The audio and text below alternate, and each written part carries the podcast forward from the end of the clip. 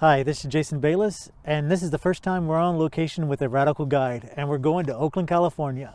In this episode, we are meeting up with the Radical publisher, PM Press.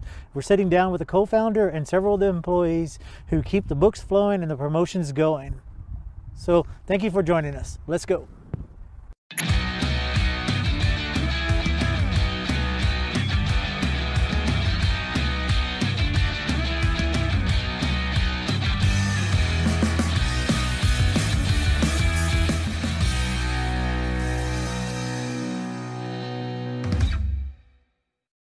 I do website content and publicity for PM Press, among other things. There's also customer service, e customer service that I do as well, but a number of us handle that depending on what is being asked. Um, so when it comes to website content, it's getting up the reviews that we're getting out, that we're getting back from, you know, whether it's small presses or large presses.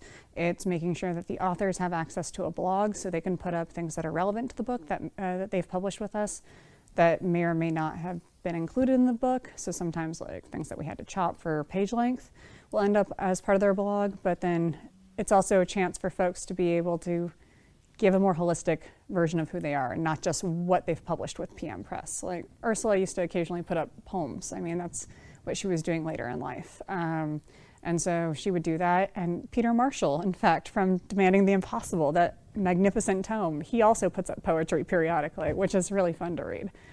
Um, so it's managing the blog, the website content, and then I also do publicity and reviews. And so that's essentially seeking out um, press that might be friendly or not so friendly sometimes to us and trying to get them to review our works. Um, sometimes it's an easy job, sometimes it's not. It's gratifying because I believe in the works that we put out, so I don't mind shilling in a capitalist system trying to get people to cover our work. Um, but uh, it's I do what I do for PM because I love PM and what we aspire to and what and getting and engaging with the work that we do. And like Ramsey said, keeping the flame alive to a degree. And he said that in a in a glass half empty sort of way, it felt like a little bit, but also I think it's a really important mission. And um, so doing that by reviews and trying to garner reviews is something that I do enjoy doing. Um, yeah, so that's what I do for PM.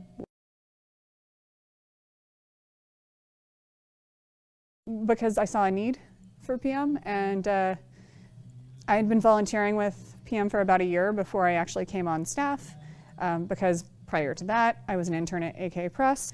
Uh, thankfully Ramsey was willing to deal with an intern um, and the collective was, but having now been on the other side of that and having had interns here, I understand we ask a lot of people, and um, people's lives are complicated. And so it's hard to keep retention with an intern. And so it's always a hit or miss situation. And so I still love doing it. I just, um, I wish we could have them a little bit longer. wish, um, but some of us stick around, obviously, and uh, uh, dedicate our lives to it. I was very influenced by the literature that AK was putting out at the time, but beyond that, um, I was sort of I was very lucky. I was born and raised in the Bay Area, and my mom was very impactful on me. But what she did for a living, she was a public defender in Oakland, a trial staff attorney. And so she taught me very early on, whether intentional or not, to question those in authority and to think for yourself because the narrative that you're provided is frequently not true. Someone is benefiting. And so a lot of my life has been structured around that. And so easy gravitation towards anarchism and towards the literature that AK and then PM has been putting out. Um, and wanting to further that and wanting to explore ideas that I agree with and I don't agree with, just so I can walk into uh, uh, places and, and have a better understanding of the context that other people are under, operating under, as well as my own.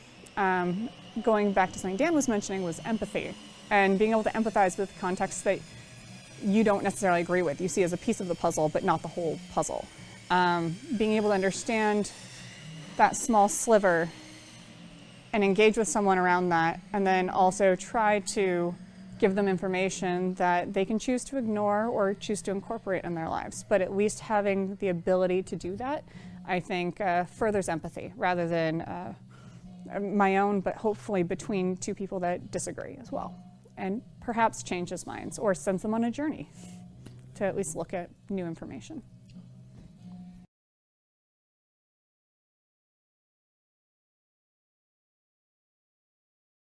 Um, everything. Uh, from I've had traditional jobs in the past. I've I've had uh, in hierarchical organizations.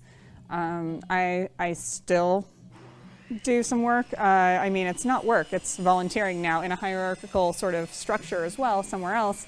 Um, and so it's a very different working relationship. And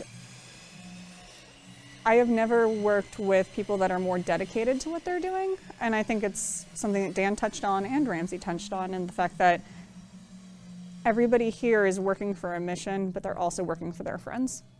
They're working with their friends. And so I think that's really built a work ethic at PM that when Dan said he works eight hours a day sometimes, he could not be more modest. um, so yeah, I think everybody at PM comes into it with that idea. Like we're gonna we're gonna do what we can to get this works out there in a way that we still believe in ourselves and each other. And yeah, that's what we try to do.